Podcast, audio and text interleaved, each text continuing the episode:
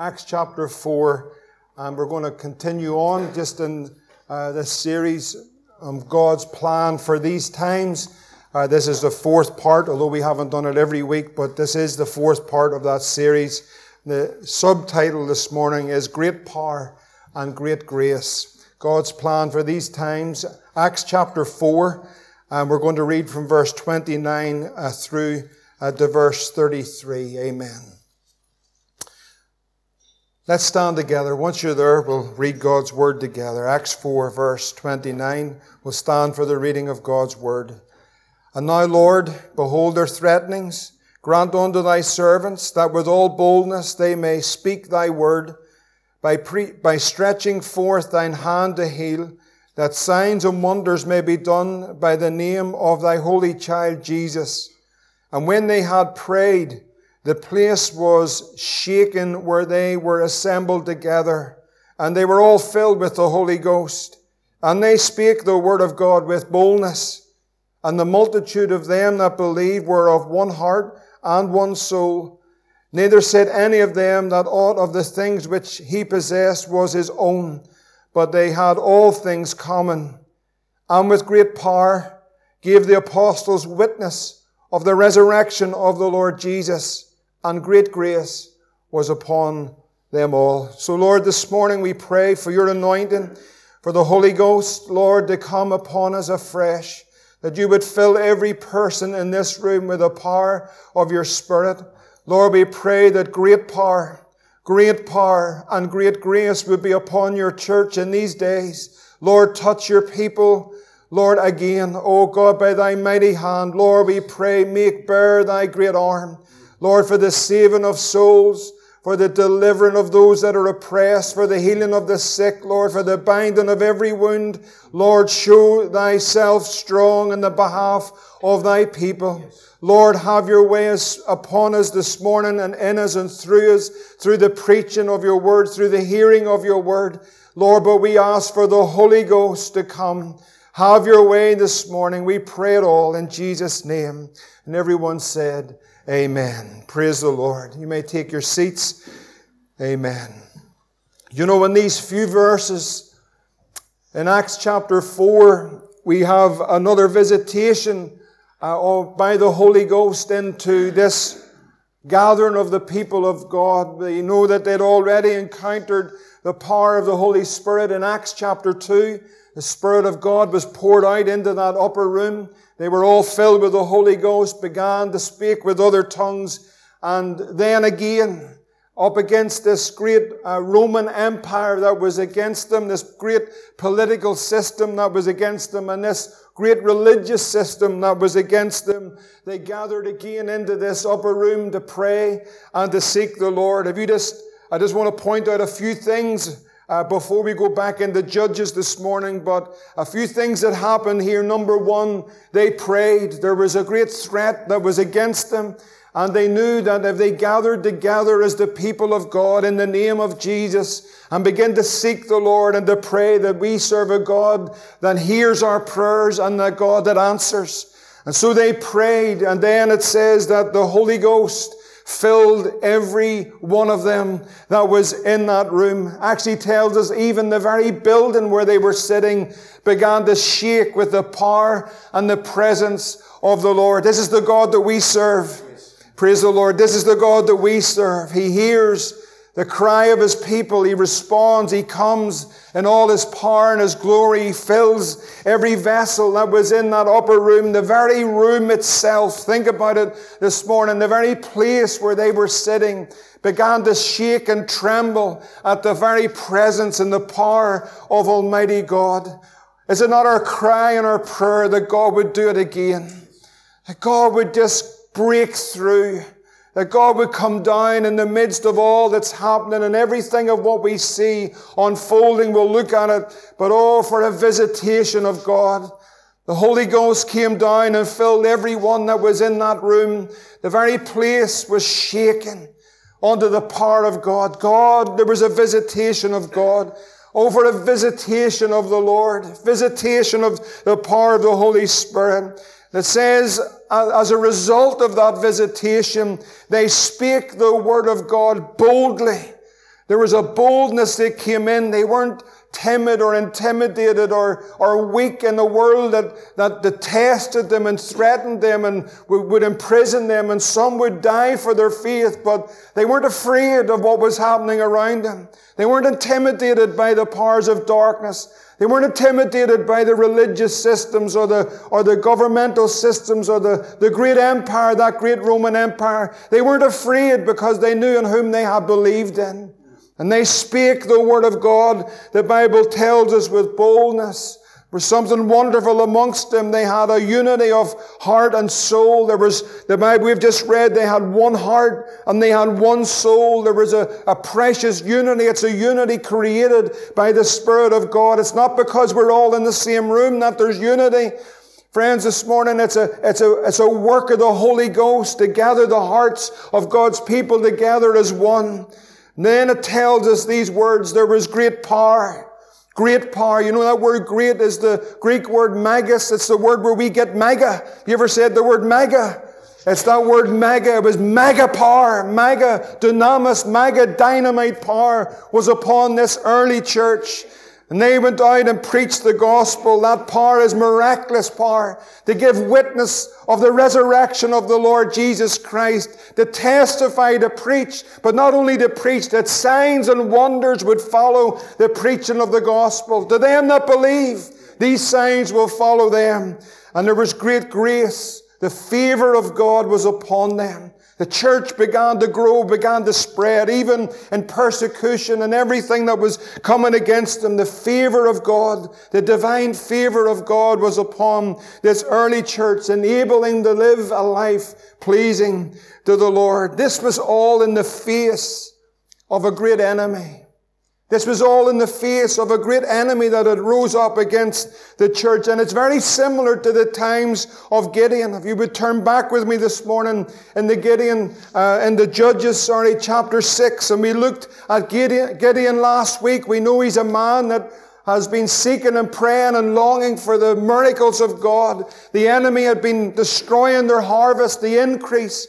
And he was trying to protect a little patch of his own from the enemy coming. And you heard his cry and his prayer unto the Lord. He said, Lord, where's all the great miracles that we've heard of? The great moves of the Spirit of God, the great revivals of the past.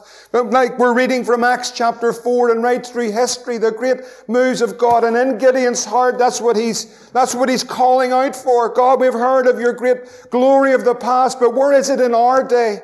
Now, I believe that there are many like us that are, are calling out to the Lord in the same way. We have been, Lord, we need an intervention. We need you to come like you have come before. And the Lord meets with them, you remember. And he asked for a sign and he prepared that meal and the, and the staff and the fire and the indication that the angel of the Lord had met with Gideon. Then Gideon had a responsibility. We looked at that last week. You know, the Bible tells us that the Holy Ghost is given to them that obey. Obedience is a very important part of the gospel, but it's a very important part of a believer's life. Trust and obey, for there is no other way to be happy in Jesus is but to trust and obey. And so we looked at Gideon. Remember, he had to pull down that, that, that altar that was the Baal in his father's house that they had become familiar with, that had become something nearly a part of their custom, but that offended God. God was offended. And so Gideon obeys the Lord. You know, friends, I want to tell you, if God spoke to your heart last week, if God was dealing with your heart about an issue or something in your life that you need to deal with, and this week, Sunday morning, a whole week has passed and you haven't dealt with that, I want to tell you something, friend, this morning. God's not going to move any further until we deal with what God is dealing with. We need to deal with the things that God is speaking to us. And the blessing of the Lord will be upon your life. And so we see that Gideon has obeyed the Lord. He pulls down that altar to Baal. He destroys the grove. And then it says in Judges 6 and verse 33, if you look at it there, Judges 6 and 33, this is just after the pulling down of this altar. In Judges 6 and verse 33, this is what it says. Then all, you know, sometimes when you go to step out for the Lord, it's just that the time, the timing is also the same time that the enemy rises up even more.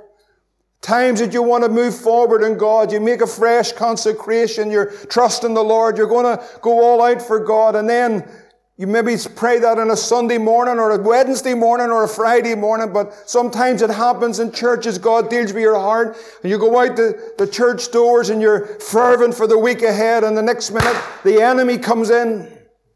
Everything of hell rises up. It seems as though everything's going wrong. Can I tell you something? Everything's going right. Everything's going right. It says here then all the Midianites and the Amalekites and the children of the east were gathered together and went over and they pitched in the valley of Jezreel. Here is an enemy that's coming up against Gideon. Here's an enemy that's rising up against the people of the Lord. The scripture tells us that all the Midianites and the Amalekites and the children of the east are gathered together. If you go over to the next chapter, we get a little bit more detail of what that looked like. In Judges 7 and verse 12, it says these words, And the Midianites and the Amalekites and all the children of the east lay along the valley. And this is what it looked like. They were like grasshoppers for a multitude. Their camels were without number, as the sand by the seaside for a multitude. Here is an innumerable, as far as you could see, the enemy and rose up against Gideon and the people of God. If you looked into this valley, they were like grasshoppers. They were, their camels were without number. This huge army this enemy of, of, of God has risen up against Gideon, this man that's calling out to God. And I, I believe that Gideon is a representation of, of a people today all across this island and across this world that are longing for an intervention of God. They've been praying and seeking the Lord for a revival, for a move of the Spirit of God. And all the time we've been praying and we have met with God and we have had encounters with God. That, that is without doubt, individually, collectively, God has been so gracious in meeting with us. And like many others across this island, we're not the only ones. There are people that are calling out to God for an intervention. God, would you move? Now, as we've been praying and seeking the Lord, and God has still been moving, God has still been about His work. We have seen the enemy rise more and more and more and more and more. Isn't that true? It's just like if though we, as we are seeking the Lord and waiting on the Lord and believing the Lord, it seems then everything around us, actually the wicked seem to triumph. The powers of hell are rising up, the powers of darkness and the, and the systems of this world, it seems to rise up, up, up, up, up, up, and yet we're still calling out for the Lord. I want to encourage you something this morning, brothers and sisters. God is about to move. Know that all of these things that are happening is actually happening under the divine purpose and sovereign will of Almighty God. This is not happening by accident or coincidence or because the enemy's strong. He's been defeated at Calvary, but this is happening according to the divine counsel, predetermined will of Almighty God to fulfill His word. The Bible tells us a wonderful verse in Revelation chapter 17. If you want to go right over to it, Revelation chapter 17, because similar to Gideon and similar to the disciples of Acts chapter 4, I believe that we are now witnessing a time where the enemy is rising up to unprecedented levels like we've never seen it before. It hasn't been this way before. But know this, in this great chapter of Revelation chapter 17, it's an amazing chapter but just, I'll pull out one verse and then I'll talk a little bit about it. But in Revelation 17 and 17, it says these words, For God hath put it in their hearts to fulfill His will and to agree and to give their kingdom unto the beast until the words of God shall be fulfilled. Everything of what is happening at this present time, everything of what we are looking at and seeing, it has all been set forth by God's eternal will to fulfill His will until the words of God are all fulfilled. God is in control. The chorus we used to sing, He's got it all in control. He's got my life in His hand. Praise the Lord. He's got everything in control this morning. In that great chapter of Revelation, chapter 17, I know there's a great diversity on the particulars, but in the overview of it, just this morning, it's important to note as it opens up, we have this tremendous picture. It is it is so, it is so vivid that John is caught up in the Spirit. It's a spiritual vision that the Lord reveals to John. And if you look at the opening verse, it says the first thing he sees is a great whore that's sitting upon many waters. I mean, it's so explicit, the language. The great whore that's sitting upon uh, the, the many waters. Now we know that the church, the bride of Christ, is known in the feminine sense the bride or a chaste version that will be uh, presented to the Lord. But then this particular woman, the great whore that uh, is sitting upon the waters, she has a name on her forehead. It's, it's so profound. On her forehead, it says, Mystery Babylon the Great. Now, Babylon, just so that you know, is from that word Babel, Babel in its simplest form so you understand what it is rather than all the great detail of it and the diversity of that. But you remember the Tower of Babel? It was simply Babylon is rebellion to God. Everything that's part of Babylon is simply rebellion to God. Not as the systems, the kingdoms, and the organizations of all of this world, they're simply in rebellion to God. That's what it is. Babylon, this great this great city and this great system is, is rebellion to God. And we see here Mystery Babylon the Great. And then it tells us that this whore is the mother of all harlots or the mother of harlots. The word harlots is not, she is the mother of harlots. She is the plural mother of all the harlots. That simply means, very simply this morning, that every Every religious organization or cult or, or whatever it comes under, whatever banner they want to come under, whatever name, everything of that is a counterfeit of the real. The church is the bride of Christ. Jesus is coming for the church of Jesus Christ. He's coming for him, her who is washed in the blood of Jesus. They have the garments of Christ upon her. She is ready. She is waiting. She is looking and she is expecting the Savior to come, the bridegroom to come, and He's coming very soon. But He's coming for the church. Now the church isn't the building. It isn't the denomination. It's those that are washed in the blood of Jesus. Are you born again? Then you've been translated, as Jeff said this morning, from, from the, the power of darkness into the kingdom of his dear son. And he's coming for his church out of every tribe, out of that little jungle away out there in Borneo. Those little kids, we're going to meet them all in the air. That's what he's coming for. But everything outside of that, doesn't matter what label it is. Doesn't matter even if they claim that they might be, I'm a Christian. It doesn't, it's not enough to say I am a Christian. You must be born again of the Spirit of God. So everything outside of that is a harlot system. Regardless of what it is, it's a harlot system. And there's the mother of all harlots. So we have the plural, and that includes the apostate uh, Christian church, those that will fall away in the last days. Many will depart from the faith. And he said unto me, of course, in verse 15, the waters that you see where this harlot is upon the waters, where the whore is sitting, she sits upon the people and the multitudes and the nations and the tongues of the world.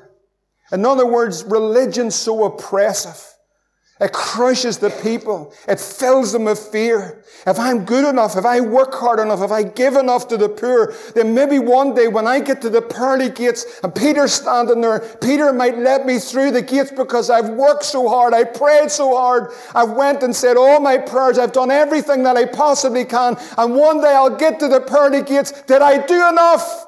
I thank God this morning, friends. It's, it's not in our works, but it's in Christ alone. That when I get there that day, I'll get there not by anything or any good of me. I'll get there because my faith is in all of the work that He's done. Isn't that wonderful? That we're not by works, it's by the grace of God that we're saved. And many are going to pursue a life. That's what religion does, it's deceptive. Religion, and we have it in Protestantism and Roman Catholicism and all the different religions and the Muslim faith and the Buddhist. Are you saying that all of those are the harlot system? Yes. Because their emphasis is not on the person of Christ and what He's done. The emphasis on what you're going to do. But thank God this morning when our eyes are open, it's all on what He's done. So when I get there, we can say, I need no other argument. I need no other plea. It is enough that Jesus died and glory, He died for me. That's what it's all about, friends. But every other system of this world is a harlot system. The scripture is so blatant and, and so explicit. A whore sitting upon the people, crushing the people that they have to work, that they have to do their things, that they have to, you didn't pay enough. You didn't give enough. You didn't sacrifice enough. You didn't pray long enough. You didn't, some of them mark themselves and wound themselves, some of these awful religions, in order that you might one day, when you get there, you've done enough to get in. That's why the whore's sitting upon the people, crushing them, crush, crushing them. It's so oppressive. And here we see this mother of harlots the waters that you see, verse 15, are peoples and multitudes, nations and tongues. Verse 3 says, if you go back to it in Revelation 17, so he carried me away in the spirit into the wilderness, and then he sees the woman upon a scarlet colored beast, full of names of blasphemy, having seven heads and ten horns. It's remarkable. What, what a revelation. What a vision. This woman now is upon a beast, seven heads, ten horns. The seven heads are seven hills, the ten horns. Where is this? What is this? What has happened? Where is this relating to? Is this something that's just language that we could never grasp or understand? Friends, I want to tell you, remember what the woman is? She's a counterfeit religion that oppresses the people. God, would you move by the Spirit of God, would you open the eyes of those that are caught up in religion? It's so demonic, it's so devilish, it's so oppressive. The woman in verse 6, this woman is drunk with the blood of the saints, with the blood of the martyrs of the Lord Jesus Christ. You know, in the Great Reformation, when, when we come into the revelation again after a thousand years of darkness, when we come into that great Reformation, when Luther nailed his theses to the door, when he made a stand and the revelation came that we're saved by grace alone, brothers and sisters, do you know how many of our brothers and sisters in Christ have been martyred for their faith? 50 million brothers and sisters were slaughtered by the Roman Catholic Church because of this simple thing. I don't have to pay to get into heaven. I don't have to give. I don't have to crawl. I don't have the blood, sweat, and tears. I don't have to make sure that I've, I've done enough to get there. Thank God it's by grace alone. May God open the eyes of so many precious souls within the religious denominations that are lost, but lost sitting in chapels and churches.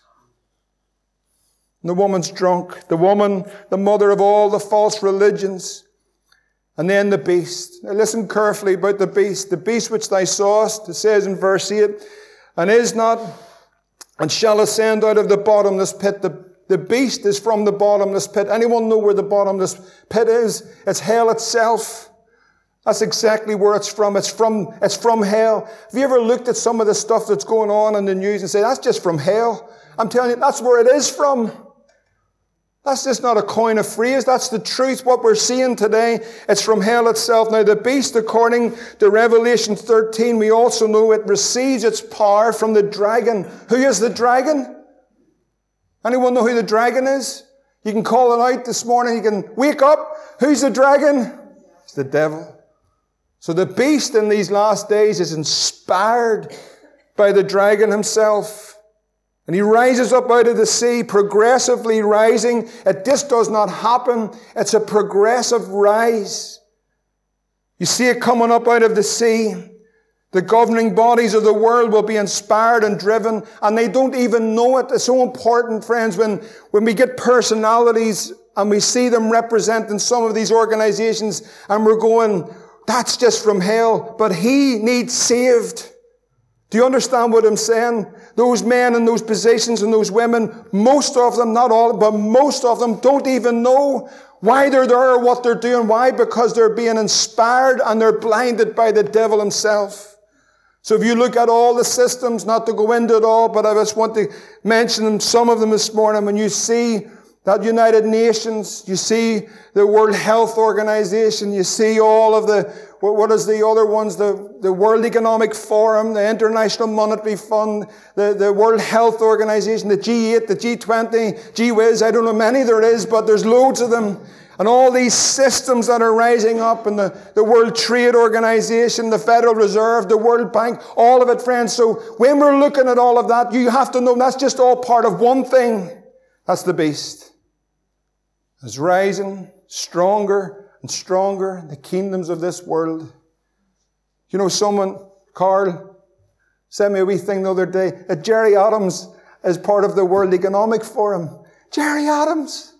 And I read his wee bio, and he's an author, and he loves Gaelic sports, and uh, he's helped peace in Northern Ireland. Next thing, he's going to be Santa Claus and Dobbies.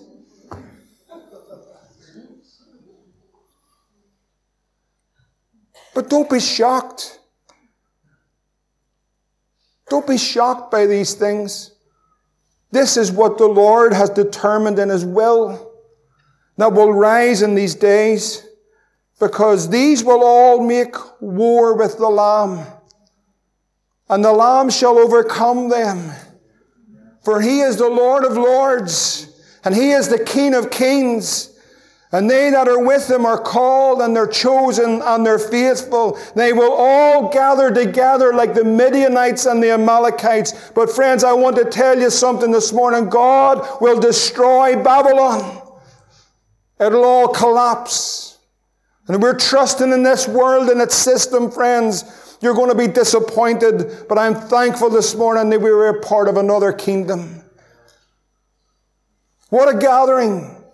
And I believe we're living in a day like Gideon's day where all around us we're seeing the rise of the kingdoms of this world.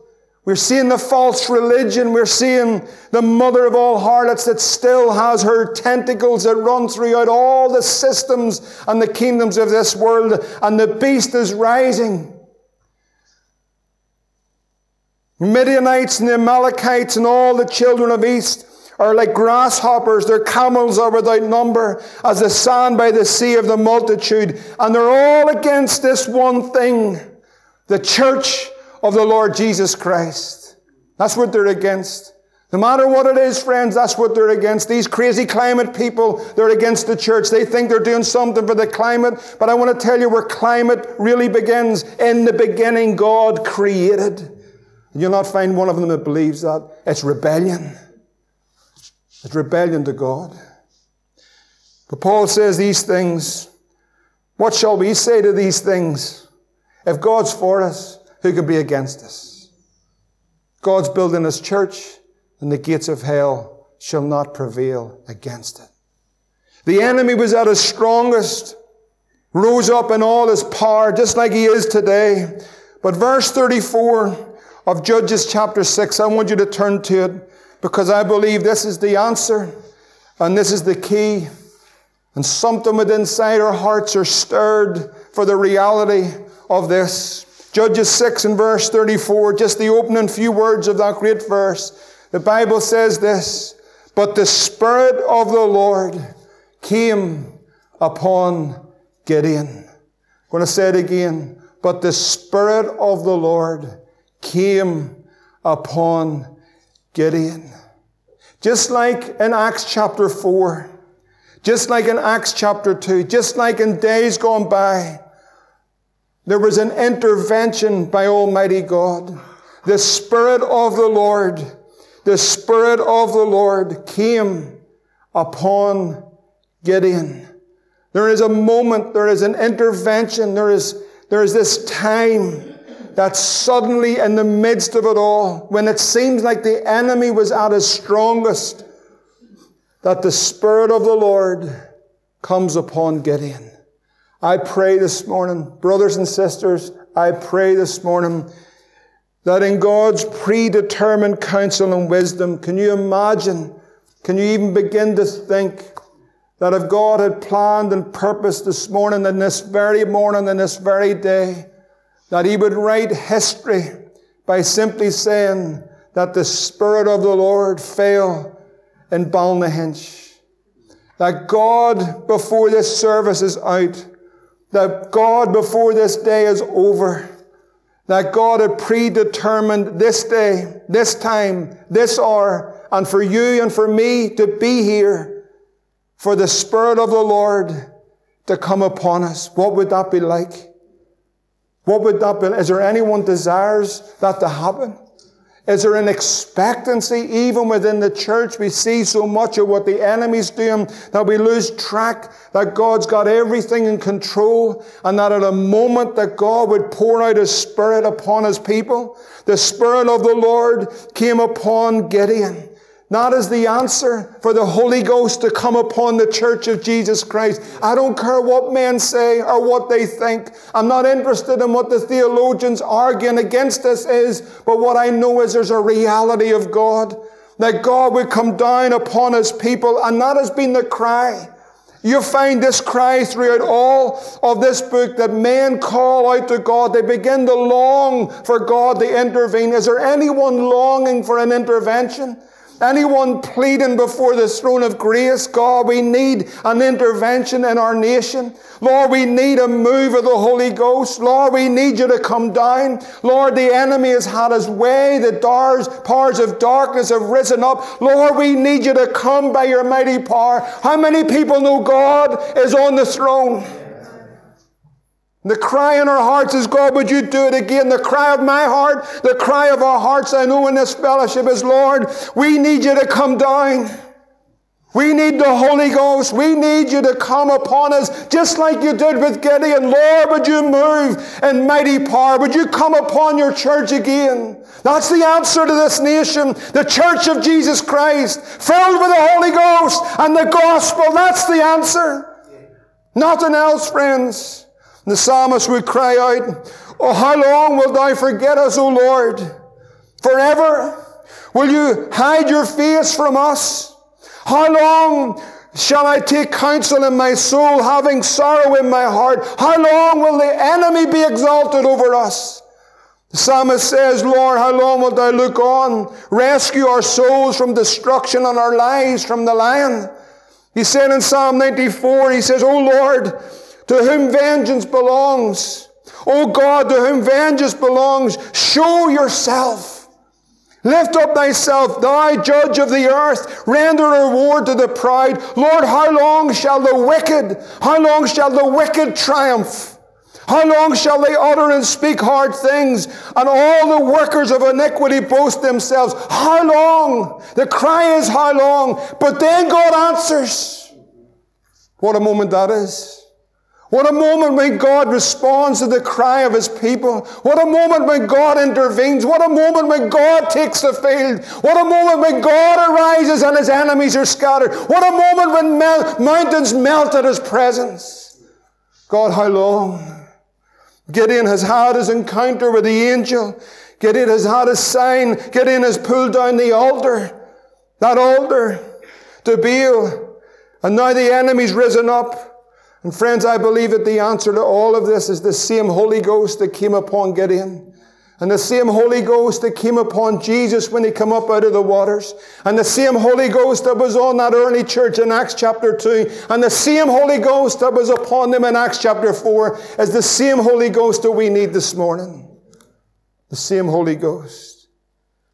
Jesus set forth the pattern for the church. In Matthew chapter 3, I want you to remain with me just for a, a few moments, but in Matthew chapter 3, verse 16, says, When Jesus was baptized, straightway he came up out of the water. Verse 16, and the heavens were opened unto him, and he saw the Spirit of God descending like a dove and lighting upon him, a low voice from heaven said, This is my beloved Son in whom I am well pleased. Here is the pattern that is set for us all. Jesus set forth the pattern, the eternal Son, when his earthly ministry is about to begin, where he went about anointed of the Holy Ghost, healing all that were sick, delivering all that were oppressed of the devil. Do you want me to tell you, friends, what the answer is to the world around us? Men and women full of the Holy Ghost, healing all that are sick and delivering all that are oppressed of the devil and preaching the gospel to the kingdom to the four corners of the world. It's the gospel. It's the anointing of God, but God, the Holy Ghost, came upon him. Jesus, the eternal Son, sets forth the pattern in baptism and water, but we need the anointing of God upon our lives. We need the power of the Holy Ghost. We need the Holy Ghost to come upon us just like He did upon the Lord Jesus Christ. Just like He did when Jesus said, Tarry ye in Jerusalem until you be endued with power from on high. Just like they waited and tarried and prayed and longed, and then suddenly the Holy Ghost comes. We need another Pentecost. We need a reality of God. Not a denomination, but the power of the living God. Acts chapter 4, they gathered in again. Some say Acts chapter 2, when the Holy Ghost fell and came upon them. That's when they were born again. I want to tell you, friends, Jesus breathed upon them in the Gospel of John and they received the Spirit of God. In Acts chapter 2, He filled them all. And if that was their born again experience, then they were getting born again and born again and born again and born again again. It's theologically incorrect. They were filled again with the Holy Ghost because we need refilled. We need to be filled and filled and filled and filled and walk in the Spirit. There is a river of life that flows out of us. Jesus said, out of your innermost being shall flow rivers of living water. We need the living waters to flow. We need the Holy Ghost to come upon us. Yes, the powers of darkness are rising. Yes, the kingdoms of this world and all their personality and the ten kings without a kingdom. Maybe that's those wealthy men that are coming together. The, what do you call your boy has the cars? Telsa. What's his name? I forget all their names. And then the other wee fellow that runs Facebook, he's a strange looking dude, super. Aye, that's him, yes. That's the boy. Zuckerberger, whatever they are in Amazon. Maybe that's the ten kings with no kingdoms with all their power. But I want to tell you, friends, there's a greater power that they all have. It's the power of the Holy Ghost. Yeah. God moving by His mighty power, a church triumphant, not trusting in ourselves or trusting in our abilities or talents or anything, friends, but a people full of the Holy Ghost and have the gospel of the kingdom set the oppressed free. Deliver those that are filled with the devil. I want to tell you, friends, there's a world all around us and they're demon possessed, they're filled with the devil. That's not just in India or Africa. You just go outside these doors today, you'll find many in Ballynahinch. They need the gospel of the kingdom of God. That comes by a people that are full, that the Holy Ghost has come upon them. And surely we cry, I cry, Oh Lord, how long? How long? How long, Lord? We need to see a demonstration of the kingdom. We need to see the reality of the kingdom. We need to see a people moving in the power of the Holy Ghost. You know, we see the types and the shadows. In Numbers chapter 11, we see that Moses is instructed and given wisdom by his father-in-law that he should spread the work and give it to the 70 elders. It tells us there in verse 17 of Numbers 11, God said, I will come down and talk with thee. Remember, Moses is the mediator of that old covenant, but the, the types and the shadows are all the same. He says, I will come down, I will take of the Spirit which is upon you, and I will put it on them, and they will bear the burden of the people with thee. Thou shalt not bear it thyself. We need the Holy Ghost to come upon us, to carry the whole work forward in the name of the Lord. In verse 25, look what happens. It's amazing. The Lord came down in a cloud and spake unto him and took of the Spirit that was upon him, gave it to the seventy elders. And it came to pass that when the Spirit rested on them, they began to prophesy. Here's 70 men all prophesying because the Holy Ghost has come upon them. But there remained two of the men in the camp. Their names were Eldad and Medad, and the Spirit rested upon them, and they were of them that were written, but not went out unto the tabernacle. But there was a couple that remained. This couple remained in the camp. They're so full of the Holy Ghost, they're prophesying, they remained in the camp. Now, there was a religious young man in a seal. He runs to Moses and says, These guys are prophesying down in the camp Should we stop them? Joshua the son of Nun says, Lord, forbid them. Do you know what Moses said? Listen to these words. Moses said, Enviest thou not for my sake? Would God that all the Lord's people were prophets. Would to God that every person that's saved in this room, that the Spirit of the Lord would come upon every one of us and would all foretell and foretell of the great things the Lord has done.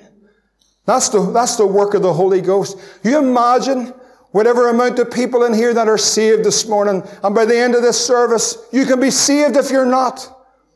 But the Holy Ghost to come upon you, and every one of us went outside and we began to prophesy as the Spirit of God is upon us, to tell the great things that the Lord has done. Do you think that would cause a wee bit of a stir in the sleepy religious town of Ballynahinch? Do you think that that might cause something of a bit of a stir? That you find us on the marketplace, you find us on Main Street, you find us upside, outside Lidl, you find us down in Newcastle along the Strand, you find us all over the place, and what we're doing is proclaiming the great things that the Lord has done. Praise the Lord, that's what the Holy Ghost will do when He comes.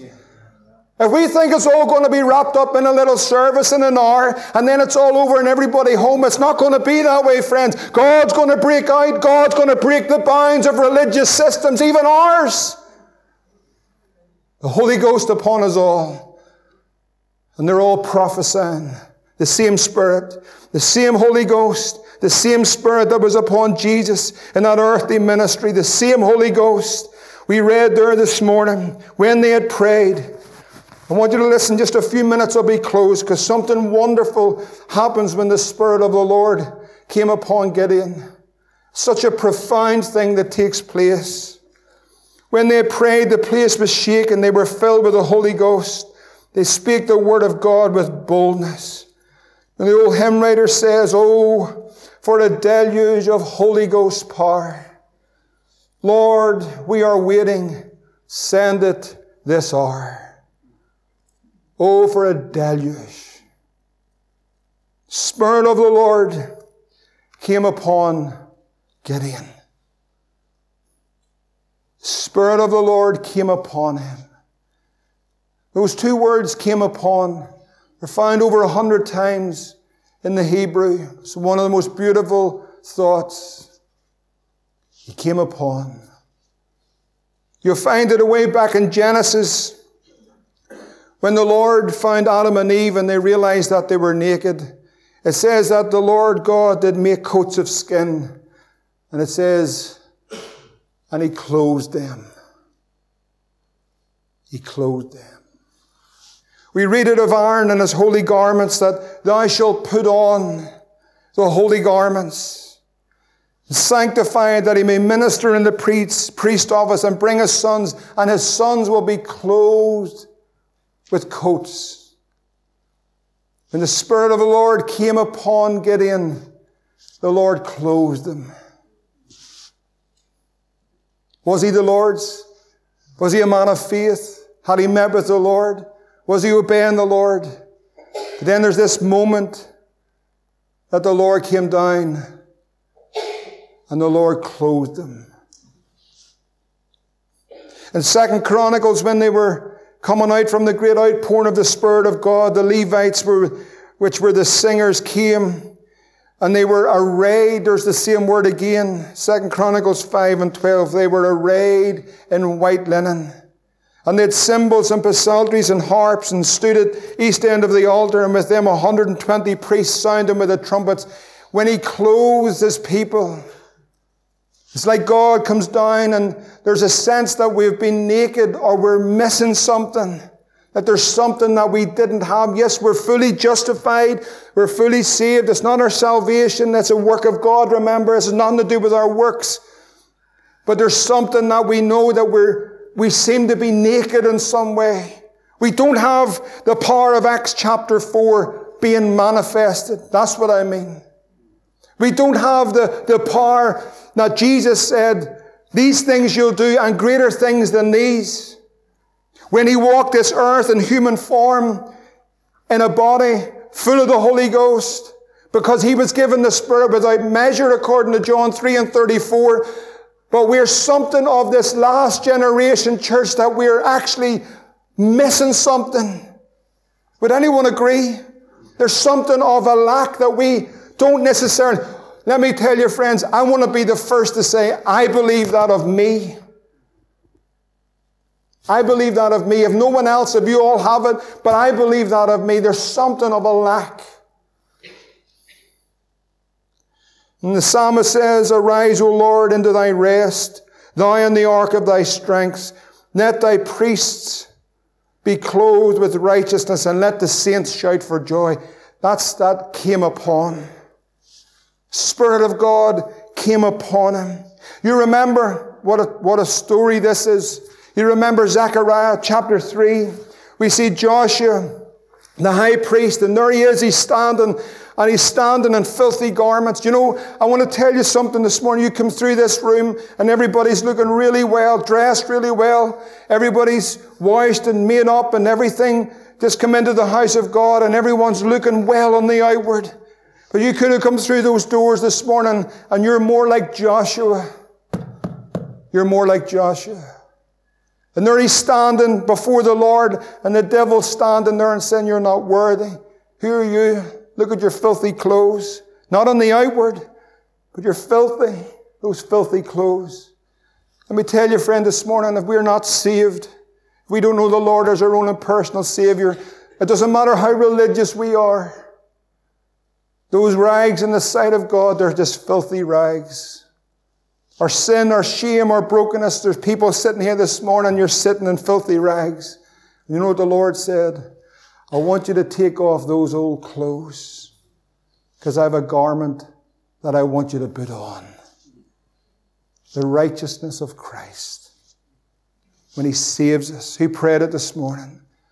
When He saves us, when His righteousness is put upon us, when He covers us, He takes away the old.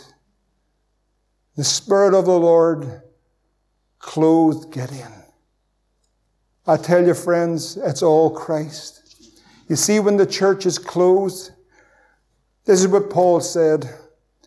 He says that knowing the time, that now is high time for us to wake out of sleep. For now is our salvation nearer than when we believed. The night is far spent. It's very close to the end. It's very close to the end. Very close. It's good to see people getting saved as we're coming into the end, isn't it? It's encouraging to see them coming in. Twos or threes, but pray there be dozens and hundreds and even more. But we're coming close to the end and they need to come. The night's far spent. It's nearly up. That's what it's saying. The day is at hand. And then it says, let us cast off the works of darkness. Let us put on the armor of light. Let us walk honestly as in the day, not in rioting and drunkenness, not in chambering and wantonness, not in strife and envying.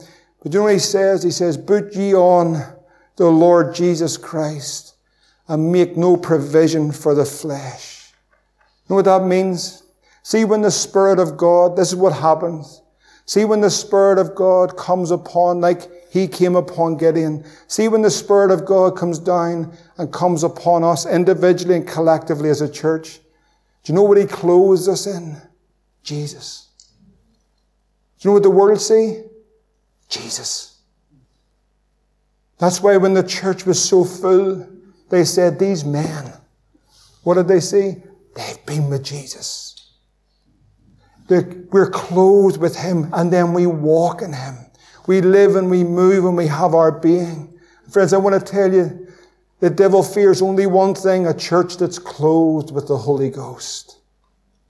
Because that's a church that's walking and living and moving in the power of the Holy Ghost. And all that's seen is Jesus.